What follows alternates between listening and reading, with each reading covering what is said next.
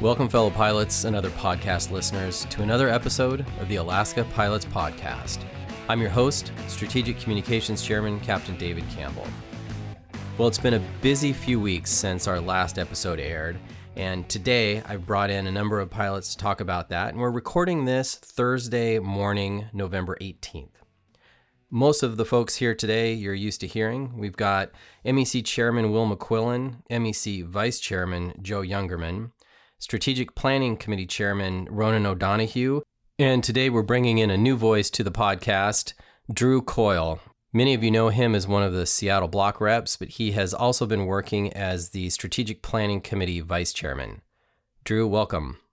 Absolutely, David. Thanks so much for, for having me on today. Yeah, good to have you. So, Will, bring us up to speed. What's been going on lately? Well, yeah, thanks, David. Actually, a lot has been going on. I'm sure, as most of the pilots know, we just returned from a four day meeting, MEC meeting in Washington, D.C.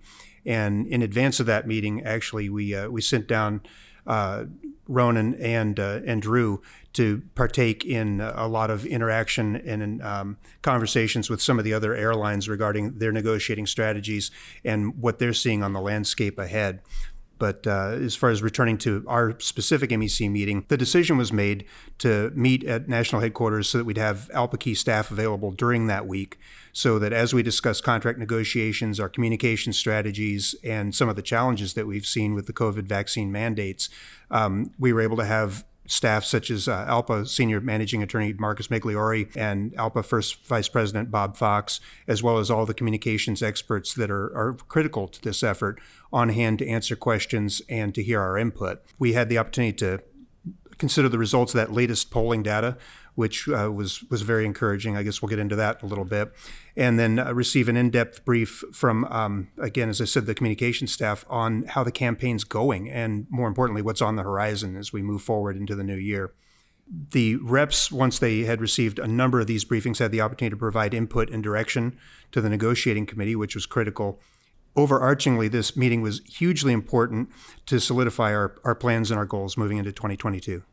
Ronan, will you brief us on that national SPSC meeting that, that we attended? Yeah, absolutely. In fact, uh, we went down three days early from the MEC meeting um, prior to it uh, to go down to a national strategic planning and strike committee meeting and preparation. Basically, what we went down there for is to uh, continue to network with other airlines and other carriers.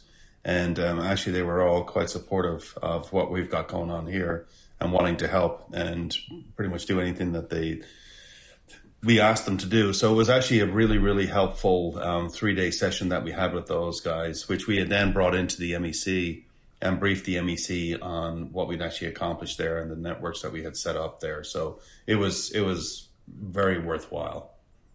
And I think it's worthy of noting too that that outreach continued um, actually this week, Ronan. You know, when um, Drew and I had the opportunity to go down and meet with the entire Delta MEC in session and have continued those conversations, brief them on what's happening here at Alaska and the challenges that we face both in negotiations and uh, how we're addressing them, and then uh, exchange ideas. I mean, it's just you can't talk to other airlines enough as we move forward in this campaign. Yeah, that's exactly right, Will. And one of the things that was really evident to myself, Drew, and David, all three of us were in attendance, plus a couple of other committee members. But one of the things that was very evident was the concern and the support that we have from the other carriers in achieving our contract goals here. Um, it's very well known in the industry that uh, we have scope that's lacking, and we we need to get that straightened out. So they were very supportive and um, offered, as I said, any way at all they could help. They they they promised assets to us. Yeah, and those are the same sentiments that I hear in executive council as well. I think everyone recognizes the uh, unreasonableness of our carrier wanting to deny us job protections that are prevalent across the industry. You know, that said, I kind of want to offer that perspective because we often hear from our management team that scope is some type of a, a, national agenda. And I couldn't be more clear, obviously, coming out of that polling data that we've seen, that it is a ratification threshold. It is not just a priority of our pilots, it is an absolute need of our pilots in this next collective bargaining agreement. Yeah, that's been really clear, certainly in the last poll and consistent over the multiple polls we've done over the last couple years. That that has not wavered. It hasn't. In fact, it's it's just gotten stronger. Exactly. And uh, we'll get into it here in a little bit, but we've just continued to see moves by the company that don't instill a lot of confidence when it comes to their narrative that we don't need durable scope language, right? Right. So, another thing that we learned about and briefed while we were out at national both at the spsc national conference and at the mec meeting was the results of the campaign that we launched a few weeks ago i'm sure many of you are aware of that it's roughly called the do the right thing campaign and we have placed ads in newsprint up and down the west coast have facebook and instagram ads twitter that targeted the media outlets linkedin youtube uh, and other advertising all over social media.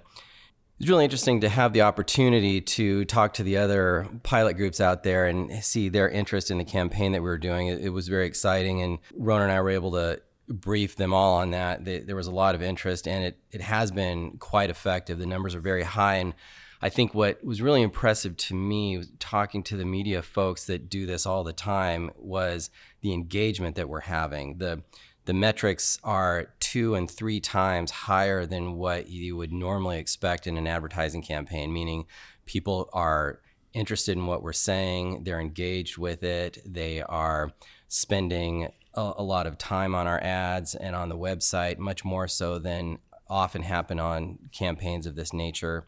And there's a lot of interacting on the, the comments. That's another thing that was interesting for me to hear was that you know, you usually in the comment section on things like this, you, you get a lot of really negative comments, trolling. But in our case, there were lots of comments about how much the general public supported the pilots and how the company should do the right thing, et cetera.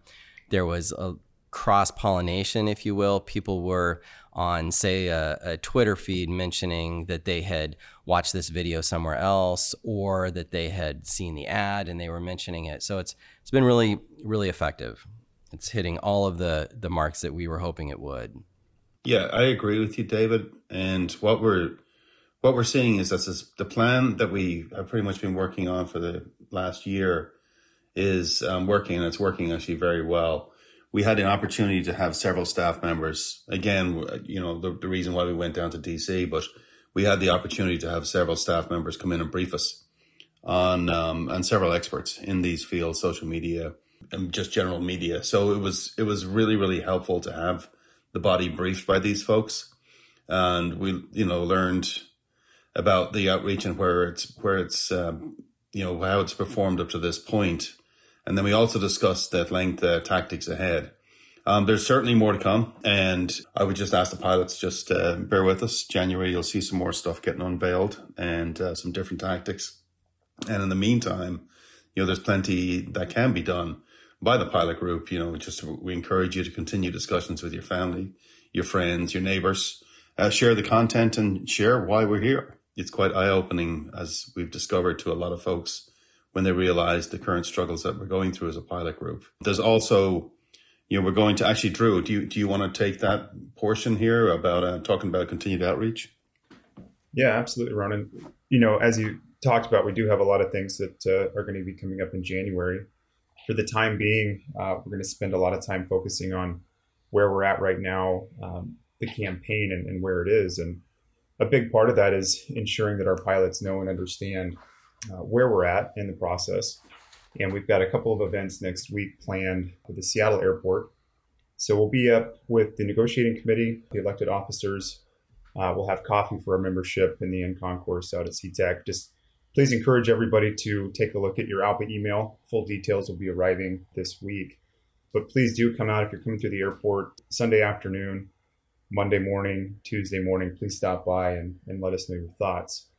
But there's a lot more too than just the pilot outreach. We know that families are are really interested in what's going on too. So our family outreach committee is busy planning more events towards the end of this year and, and early next year. So those are all things that, that I ask everybody pay attention to as, as they're coming up.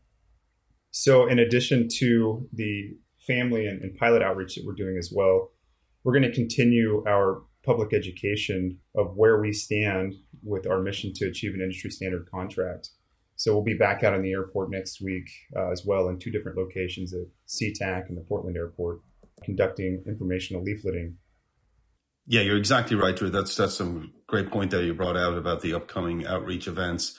It also it gives me what what pops into my head is the, I also want to brief too that we are expanding our committee. We recently added Captain Chris Lanier to uh, the SPSC committee, and going to be looking forward to working with him going forward. But the point that I was really wanting to drive home here is yet again, it's so important that people um, step forward, volunteer, because there's a very, very heavy lift coming up here.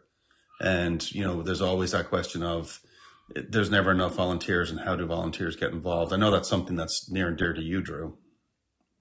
Absolutely. Um, we've had a lot of feedback too, and in my role as a rep, and, and all of our reps have talked about it. They they continually hear from pilots that they're looking for opportunities and ways to get involved.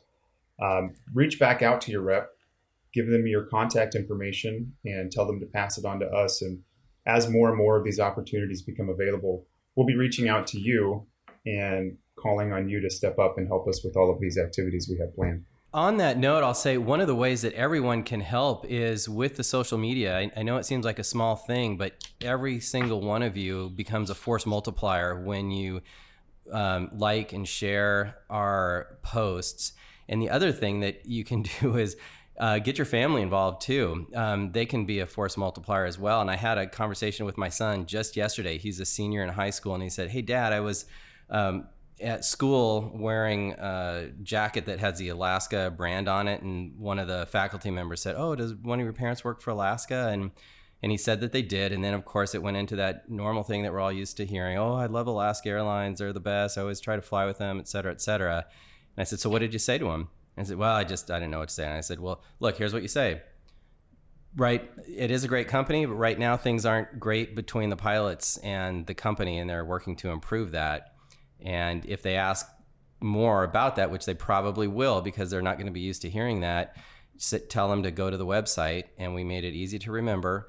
It's alaskapilots.org. So um, I'd encourage you to tell your family that too, just so they have a little bit of something they can say when those conversations come up. And I know they do over and over again if you live pretty much anywhere along the West Coast. So, Will, before we move on, is there anything else from that MEC meeting you'd like to make sure people are aware of?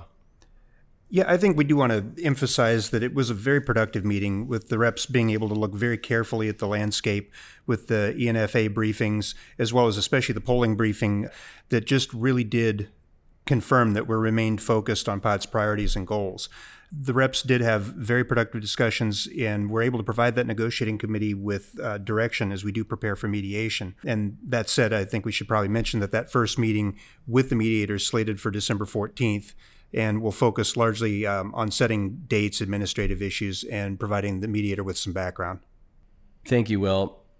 So there's a number of issues that we've been hearing about from the pilots, and I want to turn to those now. And obviously, not the least of which is the recent announcement about Horizon opening a crew base in Anchorage. We've, we've certainly gotten the feedback on that, haven't we? Right. Uh, obviously, it validates the pilot's concerns about job security. I mean, the company has always historically characterized scope as unnecessary, right? For as long as either of us have been there, yep. they call it rhetoric and whatnot. That it, you know, when we say that we need it, it's it's not rhetoric, right? Unfortunately, this is a predictable outcome as our concerns about the Alaska Air Group outsourcing your work to another company continue. The developments underscore the need for industry standard scope protections in our contract. You know, and the company catchphrases such as the amount of flying done by Alaska's mainline Anchorage base is expected to remain at or above current levels. You know, that's no substitute for durable contract language. And, you know, likewise, um, company referencing seasonal all nighter and non daily service is not going to bring any solace to the, the pilots up in Anchorage who've spent their careers flying in very, very challenging conditions in, in service to this company. Yeah, it's absolutely right. It's bigger than a simple base. Yeah, it, it is bigger than a simple base. And, you know, I think regional aircraft are, are part of the Alaska Air Group way of doing business. Their regional aircraft are part of the way of doing business for a number of carriers throughout the industry. The concern is not just that they want to have a, a Horizon base in Anchorage, but there are no limitations on in the future what they do with that base. If they find expedient to replace mainline aircraft and replace mainline pilots, the picture there might change dramatically. I my own experience years ago with with Midwest, and you know, I bring this up because I, I think it's a very cautionary tale. Midwest owned its own regional. They did for years, and uh, then they brought a outside carrier in to do some regional flying, and didn't seem like a big problem at the time. But when you had the uh, financial meltdown in in 2008, and suddenly it became expedient to replace Midwest aircraft and Midwest pilots with Republic airplanes, uh, airlines, airplanes, and pilots. They did it. And we got put on the street because we didn't have any language in place to prevent that from happening. And so, you know, as I've said again and again, you don't need scope until you do. You don't need fire insurance until you do. And if the company isn't planning on doing anything nefarious or doesn't plan on replacing pilots and planes with regional aircraft, then why not put it in writing? The, the answer to that is, of course, they want the option to be able to do that. And just because things look okay now and acceptable now doesn't mean that there won't be some macroeconomic issue that uh, leads them to the decision that it would be expedient to replace us, replace our airplanes with a smaller uh, smaller aircraft and, and cheaper pilots. And and I think this is this is why virtually every other carrier has scope language to prevent that sort of thing from happening. And that does not limit their ability to grow and be successful, but it does limit their ability to, at any time, on any whim, decide to replace mainline aircraft and mainline pilots. Yeah, and I think that the the narrative that they're right sizing for the market certainly rings hollow to the pilots. You know, the, and as does I think I'm going to jump on your point there about that anything that we're proposing in scope is somehow restrictive to the airline's ability to grow, and we're not interested in inhibiting growth, but we are interested in ensuring that more mainline flying is added anytime that we see an expansion of regional flying or code share agreements that are entered into, et cetera. We just we want to work for the company that is so often described in management communications, but we want to participate in that growth meaningful growth because there's a big difference in growth that is espoused in a lot of their communications and growth that is meaningful to pilots, right? Well, yeah, I was just going to say, you know, I, I think the industry has been in a, you know, when you take COVID out of the picture, you know, we were we were 12 years into a 10 year cycle in the industry, but typically the industry goes for about a decade between downturns. And, and as you say, Will, we want to, we want to participate in the growth and that's important. And typically, scope provisions do not impede growth. That's very obvious. You can look across the industry and see that. But where the real threat is, where the real concern is, in my opinion, is is on the downtimes, and we know they come. They, you know, we we got through COVID. We're getting through COVID, but that that's just the latest challenge.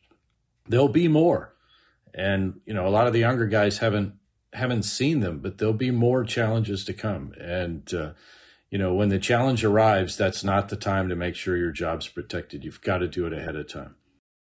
That's absolutely right. And even the notion of growth is a bit of a misnomer because there's lots of ways that the company can grow in ways that aren't meaningful to the pilot group. And that's another thing that needs to be protected. Absolutely. If most of the growth is occurring on the regional side, that's fewer jobs on the mainline side, fewer upgrades, fewer people getting off reserve, less money going into your 401k potentially when you when you uh, when your upgrade gets slowed down or you linger on reserve for an extended period of time. All of this matters. All of this has a trickle down effect uh, across the uh, seniority list. Well, not only across the seniority list, Joe, but across the company. Every work group correct needs this. Correct. Every single like every flight attendant, every dispatcher, every CSA, every mechanic. We talked about this on the last podcast but it's critical. That's right. You know, scope protects jobs. It doesn't protect pilots. It protects all of us, and it needs That's to right. be there. And again, it's just worth reiterating one more time. We're not asking for anything here that's out of the norm. We're just asking for what everybody else has, and just some job protection. That's it. That's right. You know, flight attendants, uh, when when Midwest replaced airplanes and pilots, they also replaced flight attendants. They also replaced mechanics. Uh, it was, you know, it was felt across the company. it's not just a pilot work group issue. I think everybody should be concerned. I think another point that's worth making is when we talk about this in terms of industry standard or industry norms, one of the things that is meant by that is that these are provisions that other airline managements have agreed made sense, that they thought their pilots and their other work groups were valuable enough that they should agree to it, and that they could maintain their business model with those scope provisions in place. Let me add a point. It's not unusual for executives and for top level management to protect themselves with their jobs with what's known as golden parachutes or what's known as just a a, any sort of agreement that protects them in merger or acquisition or just from them being actually replaced. And they set up a lot of these golden parachutes themselves. And if it's good enough for them, frankly, why is it not good enough for us? Well, and that that kind of illustrates my point as well. You know, there there may not be any discussion of M and A at this point with respect to airlines, but they're putting they're putting things in place now, right? They're putting provisions in place now to protect themselves in the event that that could happen. Scope is no different. We're putting pr- protections in place now so that in the event there is a downturn in the industry or you name it, that we're protected. I think it's it really smacks of arrogance to take care of yourself, but to tell others that they have no right to do the same. And I think we're kind of talking around this, but most of the pilot group is probably not aware that on November 2nd in an SEC filing that our management team did in fact put into place golden parachute agreements to protect themselves should they need them. And if they need that type of protection, then why does this pilot group not need that similar type of protection? And Will, I'd like to read the text of that document because it's one thing to talk about this in the abstract, but I was really struck when I read the actual language. So, quote, the board believes that it is imperative to diminish the inevitable distraction of the executive by virtue of the personal uncertainties and risks created by a pending or threatened change of control, and to encourage the executive's full attention and dedication to Air Group currently and in the event of any threatened or ending change of control and to provide the executive with compensation and benefit arrangements upon a change of control that ensure that the compensation and benefit expectations of the executives will be satisfied are competitive with those of other corporations. Unquote. Anyway, I just thought it was effective and impactful to hear the actual language. So let's move on to some other questions that the pilots are having. And one is the frustration with the reserve pilots, and specifically how hard they're being utilized, and that the spike in reassignments has been very frustrating to pilots.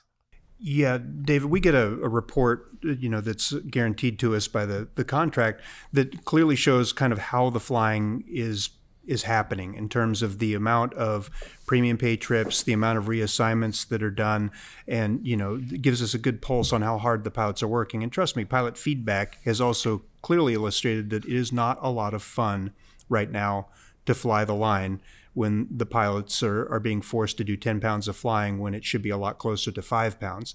And when you speak to that issue of how our reserve pilots get get utilized and that utilization rate, that's been a concern that we've had for years. Central Air Safety has been collecting data and, and beating that drum for years that our reserve utilization is painful.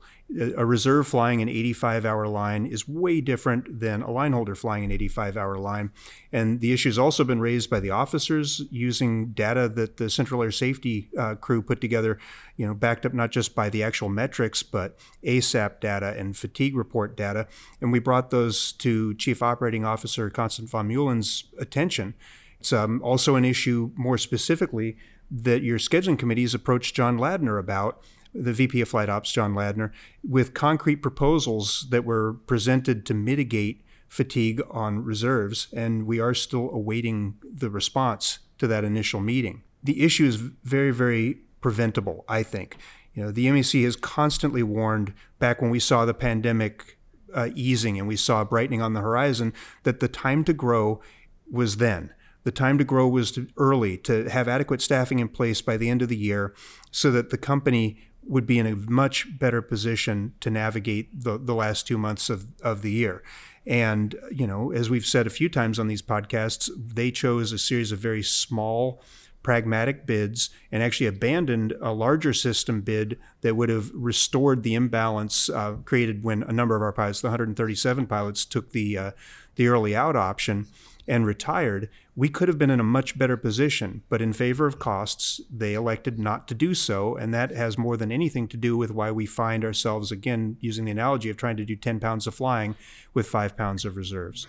Yeah, and if I'm hearing you right, we have been warning the company that this may be approaching, and, and you've done it through the safety committee, through the meetings with Constance, with the officers. And I mean, how long ago were some of those meetings? Years ago by Central Air Safety, but more recently, I think we're about at the four month mark when we sat down with Constance to articulate these concerns and uh, again with concrete proposals that we thought would help mitigate them. And then more recently, the uh, the meeting between the scheduling committee members and John Ladner. That's about at the two month mark, but we've been awaiting a response now for for weeks. And these are simple tweaks. These these are not anything that requires a heavy lift, but I think would go a long ways towards uh, mitigating some of the stress that we know the pilots are feeling. Well, another question that comes up a lot, a question related to the company's assertion that mediation is a means to move the process forward, and and especially with the uh, sort of subtle note that it's an, a way to expedite the process, or or at least to get it get it moving faster than it's been going is that really an accurate description of the process that, that we're in now, Will? No, I wouldn't characterize it as as that way. I think the important point is that the company uh, has had and still has the opportunity to engage us directly if they want to reach you know, an agreement in an expeditious manner. And so characterizing mediation as being some type of a magic bullet, well, the, the path has always been there and it still remains to be there. As we noted earlier, you know, December 14th, we'll have that first meeting with our NMB assigned mediator, Mike Tosi.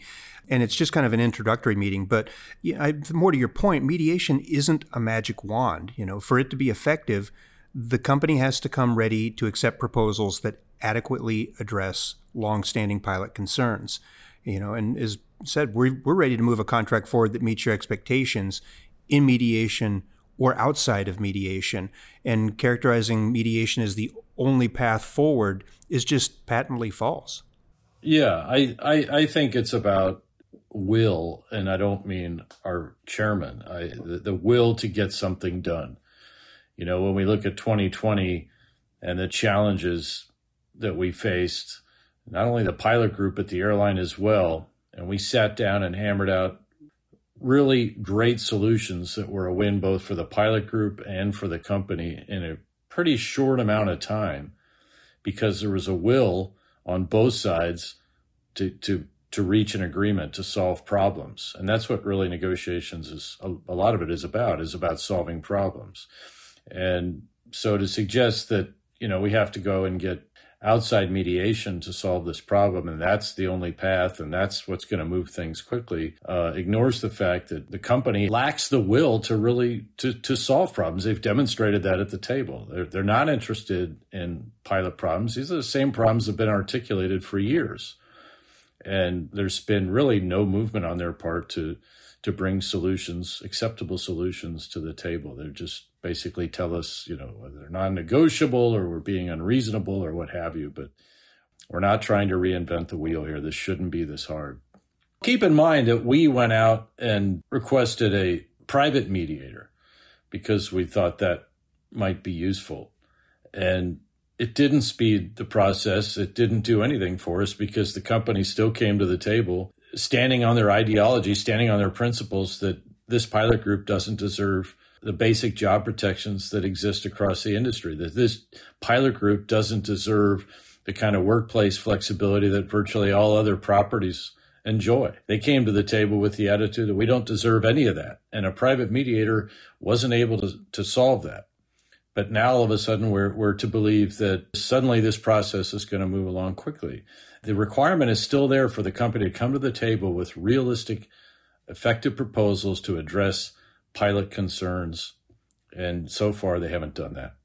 I think it speaks more to their desire to try their tried and true strategy that I think David would say we've seen time and time again to go out and get out in front of the pilots and try to explain why we should just feel incredibly lucky to work for a successful company and that somehow accepting a discount to our peers for that privilege of working for a, a successful company somehow resonates you know, it's the same thing like we just talked about, kind of the the growth narrative that they think that again, ALPA somehow is not speaking the will of the pilots, or that this is some type of a an agenda other than that of the pilots, and nothing could be further from the truth. And and that's exactly what we've seen is that they've taken this time to to trot out a number of narratives to see if they resonate, and that isn't going to work in this contract cycle. It just isn't. No, not at all. In fact, it, it seems to just solidify the pilots even more. You know, and we see that through the polling data. It just it's getting more and more clear what that line is. You put yourself in their shoes, and and wouldn't you like to have freedom to do whatever it is you want to do? And it's really just about control. It's about wanting to have the ability to do whatever they want to do whenever they want to do it, and they've they've enjoyed that uh, that freedom for almost a century, and uh, change is hard, but change is needed.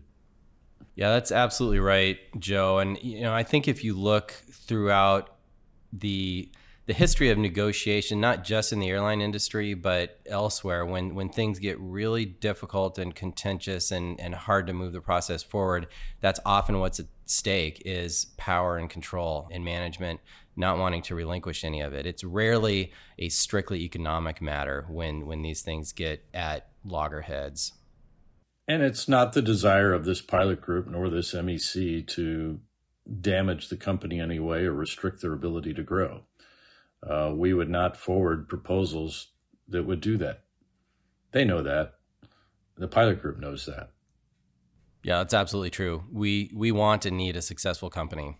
And similarly, when we talk about things like scheduling flexibility that pilots seek, these are, again, proven strategies at other airlines that actually work. But to your point, David, they somewhat involve a relinquishment of that absolute control over pilots. But pilot behavior has been proven time and time again to satisfy those productivity needs, you know, while at the same time satisfying the pilot's needs, absolute needs for some scheduling flexibility. Right. These aren't mutually exclusive. And the same point resonates when you talk about control so much when pilots are, are now seeking flexibility, scheduling flexibility, right? It, it really resonates when you start to talk about how scheduling works here at this airline and the frustrations that we hear time and time again about the reassignment process or the even the assignment process for reserves and the inability to trade or to, to find that same flexibility that other pilots have. It involves a slight relinquishment of control, absolute control over that process in deference to the faith that pilots are going to do what has been proven over and over again at other properties, which is you know seek a, a, productive flying schedule and the company will actually reap a benefit but they lose that absolute control. And i think that that has a lot to do with the resistance that we've seen at the table. Exactly. A, a reluctance or inability to think outside the box and and to put a, some a little bit of faith and trust in a new system. Right, but this isn't even outside the box. The box the boxes are built at other airlines. This right. is yeah, this isn't tough. It's outside their box, but yeah, just look at look at the box how well it's working over at these other carriers. Correct. Yes. You know, and talking about company communications and some of the stuff that comes out, yet again, another communication came out claiming victory for the uh, EIL process and not wanting to furlough and keep everybody on the property. I want to be very clear on that. That was an ALPA program. We were furloughing. They had a desire to do it. We were notified same day and it stopped. So I just, I want to correct that narrative yet again and make sure that it's out there for real what actually happened. Yeah, I think, Ronan, it is important to know and understand our history, and that history is being attempted to be rewritten with not even a year out. And why is that important? That's important not because it matters who gets credit so much as it matters that you know there there is always an assertion that we don't know what's best we don't know what's best for our pilots and whatever it is we're trying to do for our pilots is going to damage the company and we clearly demonstrated that we were able to find a solution that was good for our pilots and good for the company. And it's no different now.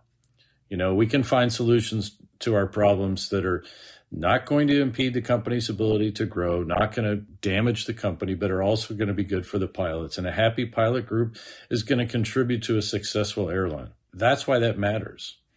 Because there's always this assertion that we don't care about the company's success. We're just, you know, we're pushing some agenda that, you know, is going to hurt the company. And it's just nonsense. It's just not true.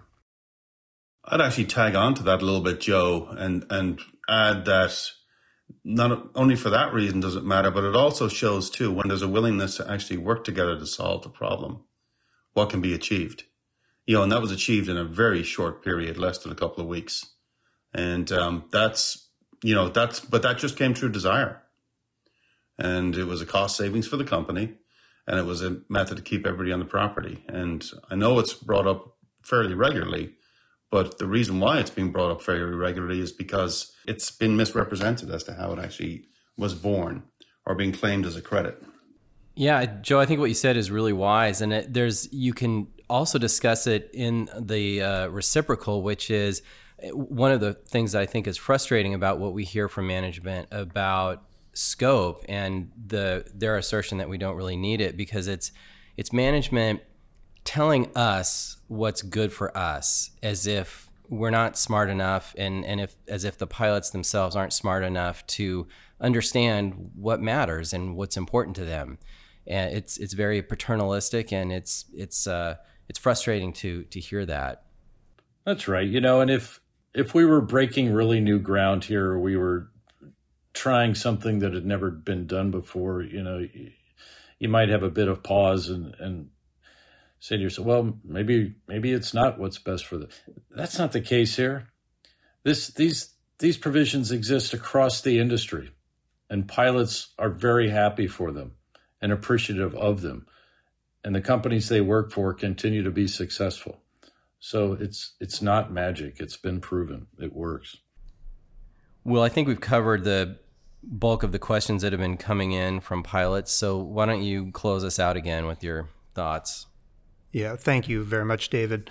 Um, I think I would just start by saying that I'm very, very pleased in what we've seen here that the pilots have demonstrated unity in the initial stages of this campaign, you know, sharing our content, having conversations with neighbors and friends, and we can tell from, like we said, the uh, the feedback that it's not only the campaign is working, but this pilot group does remain highly, highly focused on that same set of goals that they expressed back in the initial stages of polling. You know, um, shows that we've indeed heard you. That you know, no tired company narrative has fractured your unity at all, and that's good. And of course, most importantly, we're still on target and remain focused on your direction and achieving your goals. Right. I do want to thank the pilots for taking time to participate in the polling, for coming out to outreach events and staying engaged in the work that this MEC is doing in that spirit, the MEC is going to continue to be highly transparent with the pilot group. And as we've said earlier in the podcast, we're going to be available to you in outreach events to hear, answer questions, and you know to hear your frustrations and, and ensure that we remain focused on the most important goal, which is a contract that's in parity with the industry and recognizes the sacrifices that this pilot group made to navigate the pandemic. Right? Uh, we said it just now that the company proved that when we approached them about avoiding furloughs and the EILs, that they can effectively problem solve. And as we've said, when did we reach a stalemate? The second that we turned to pilot priorities, and that's frustrating. So you know, now that we focused on your needs, they've pivoted back to, to Wall Street and to balance sheets as, as their focus. I guess in, in, a final closing note, I will just say that I know the holidays are upon us, and we do need to remain focused on being kind to each other, to other work groups, and especially to our passengers. You know, don't let your frustrations get in the way of being the consummate professional that you are. Uh, we have an opportunity to carry our message to a whole new group of holiday travelers who, like everyone, recognize that whatever you do for a living, being treated like your peers is not just fair, but in the case of this pilot group, it's overdue. So, you know, I'd say, as I always do, remain engaged, talk to each other, talk to your reps, and be professional, because that's what's got us through so much as a pilot group, and that's what's needed as we move into the uh, the next stages of the campaign in January.